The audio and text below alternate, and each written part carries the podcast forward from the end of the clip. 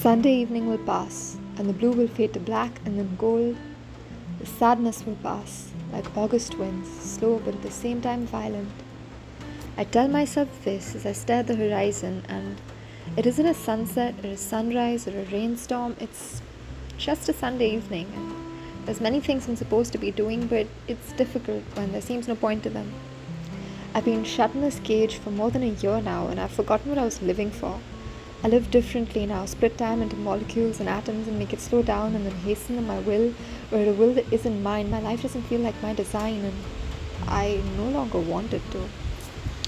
I mean, nothing seems real, and I know about the consequences and I know about the months passing, but to me, they don't pass.